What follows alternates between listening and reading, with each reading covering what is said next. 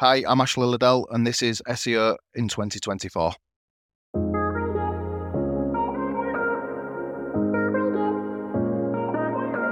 Ashley, what's your number one SEO tip for 2024?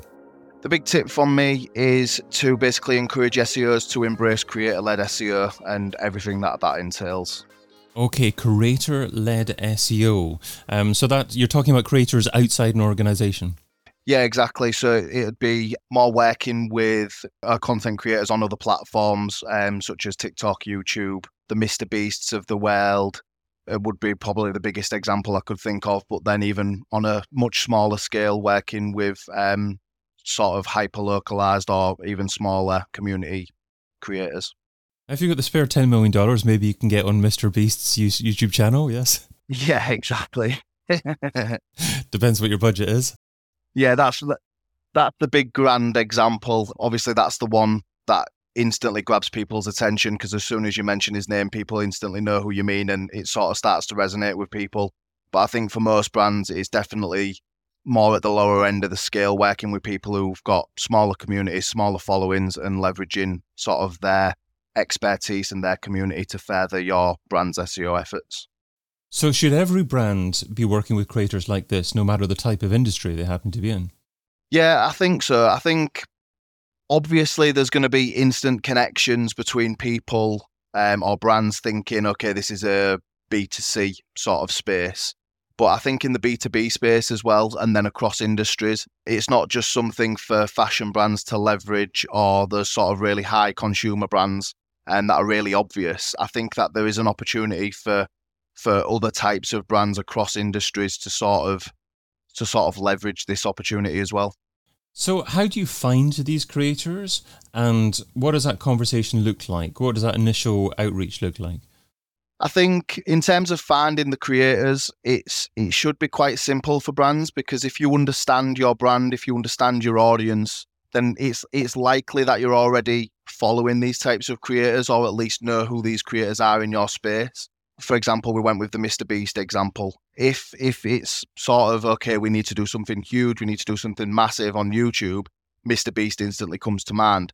For brands in fashion, in in in in that space, I'm sure that there's a there's a Love Islander, there's there's there's sort of these influencers that would instantly come to mind for fashion brands to say, okay, we want to work with this person. And it's up to the person on the brand side or as an SEO agency that's leveraging this. It's understanding which creators already have that established relationship with my audience and sort of leveraging those. And then it's about doing the work. So it's it's reaching out to their along a lot of the times management or their their agency and saying we want to work with your client. Is this a brand that your client feels they could have a relationship with, which is super important because it shouldn't just be about, okay, how much do you charge? Here's a paycheck. Like, this is how much it's going to be. It needs to be very much relationship led, audience led. But if it is a if it is a brand that that creator wants to work with, it's about then building that relationship, exploring that, obviously understanding the finances, but more so understanding what the creator is going to get out of the situation in terms of helping their community, providing some useful content for their community. And then also what the brand's going to get out of that. Is it someone that has that established community that they can work with and basically get results? And in terms of finances, is it a case of asking the question to the creator, um, what's your rate for this kind of thing? Or do you actually go to them with some kind of budget to say, can you do something for this? I think so that's that's interesting to be fair because that's that's probably where it varies, and I think we're still establishing what that's going to look like in the long term. Because unfortunately, if you look at the influencer marketing space, the same as SEO, there's always going to be people that are looking to cut corners and do things as quickly and as cheaply as possible. When they're doing that, it does come down to the bottom dollar. Like it's a race to the bottom who's going to be the cheapest influencer that we can work with, where we're still going to get awareness. And that's probably where influencer marketing has really, or bad influencer marketing, I should say, has really lacked.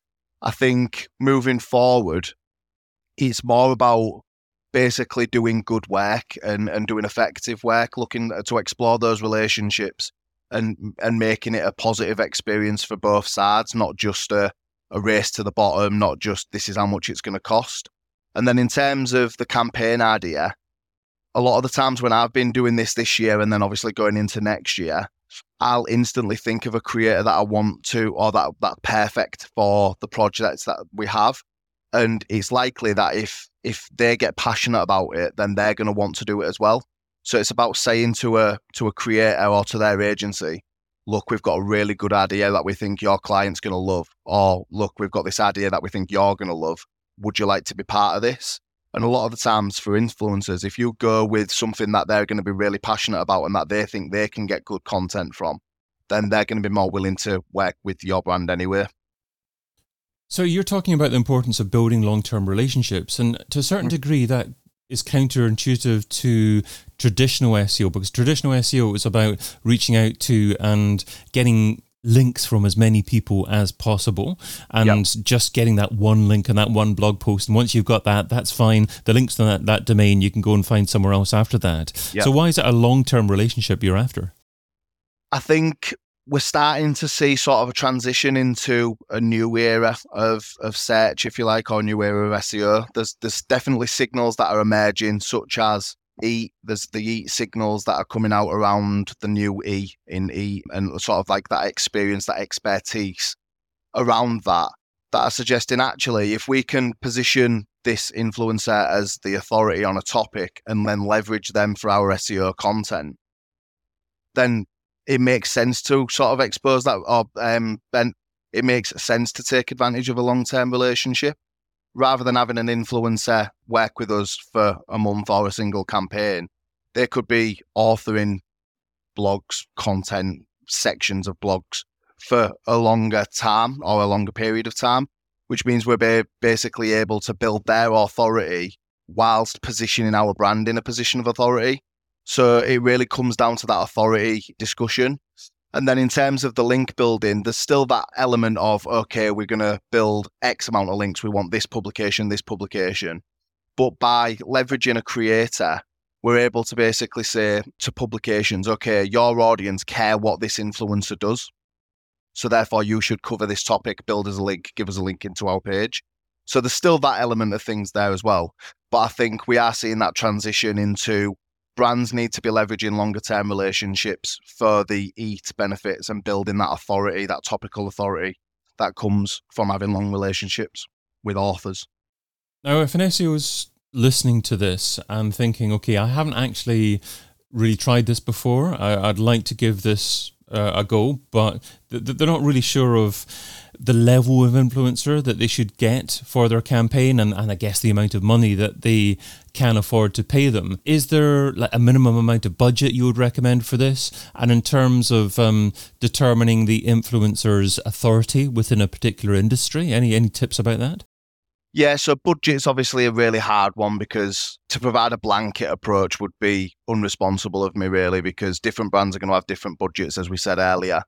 What I would say is focus on what your goals are from the, for the campaign. So if you're looking to build brand awareness, and brand awareness is your is your big goal, then it maybe will make sense to go with a slightly bigger creator, which may incur a bigger budget requirement.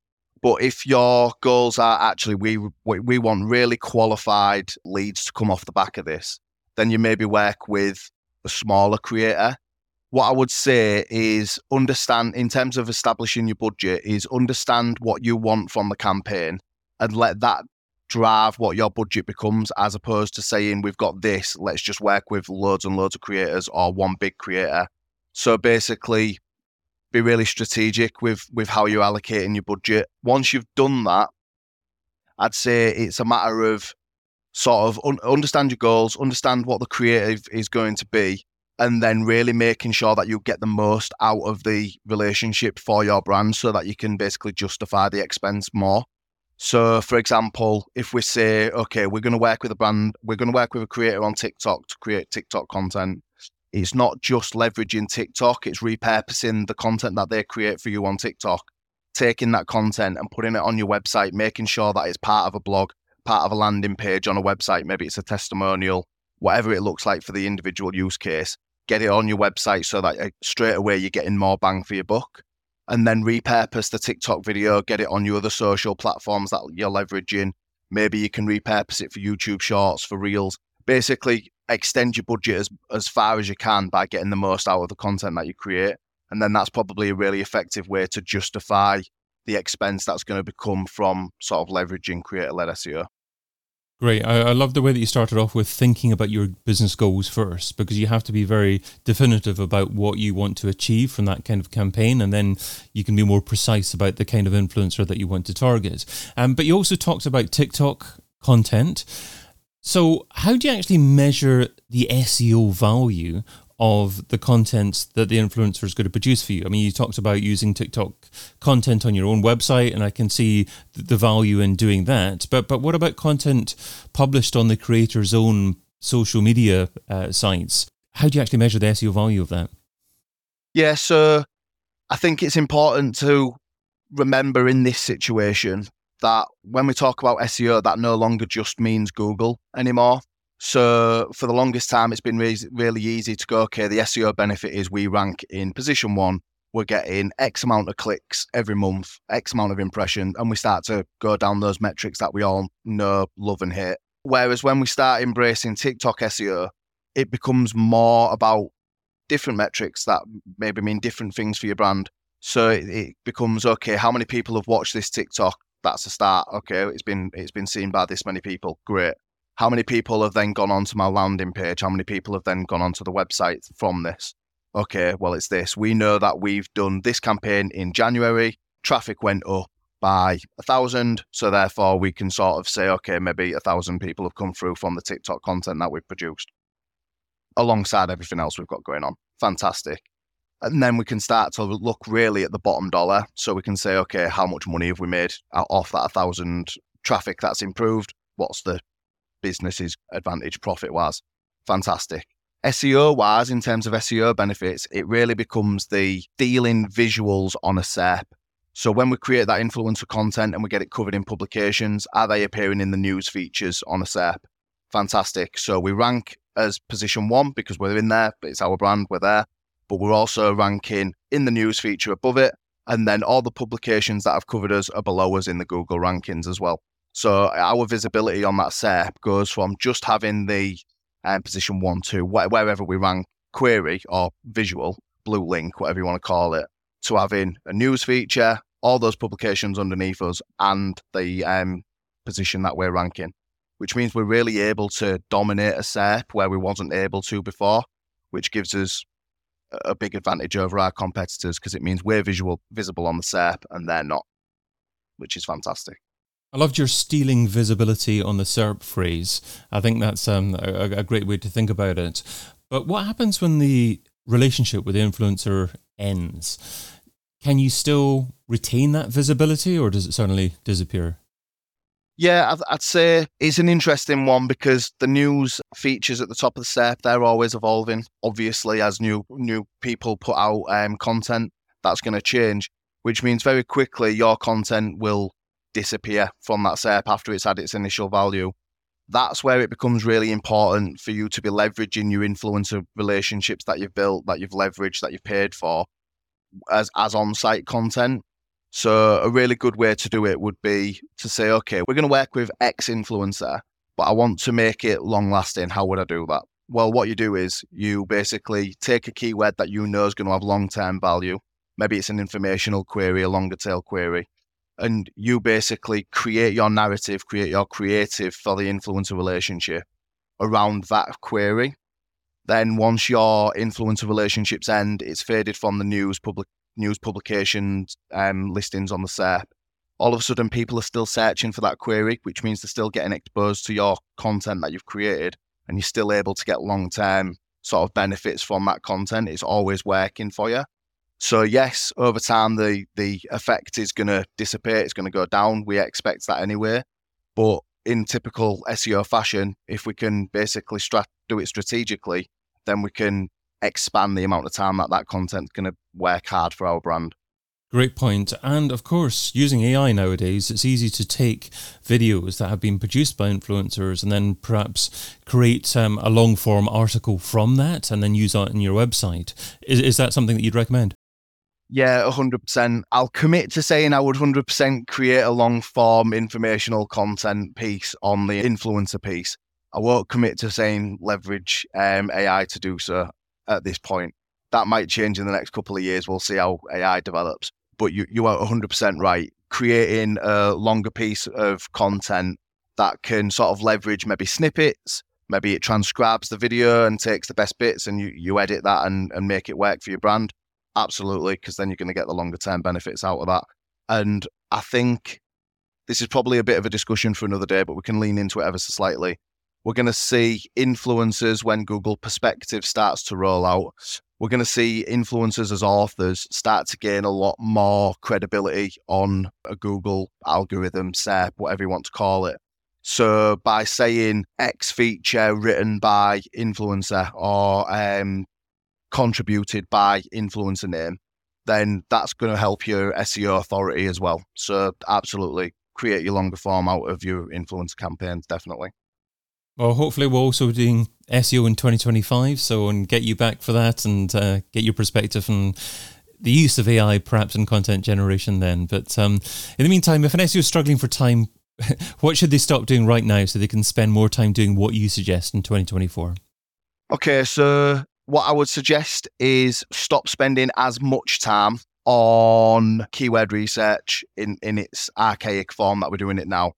I think that spending time developing strategies based wholly on keyword research, search volumes, and these metrics that we've leaned into for years is becoming out of date and archaic. I think instead of building a strategy based on that, base your strategies based on okay, my community are interested in this, my I'm interested in this. If you're a smaller brand, you know your community best. Okay, I believe my audience are going to be interested in this. Let's sort of leverage creator led SEO to do that. Let's do that and build your strategies that way as opposed to relying on keyword research to develop your strategies. Ashley Liddell is a, an SEO content strategist at Reprise, and you can find him over at ashleyliddell.co.uk. Ashley, thanks so much for being part of SEO in 2024. Thank you, David. Cheers. I've been your host, David Bain. Get your copy of SEO in 2024, the book, over at SEOin2024.com.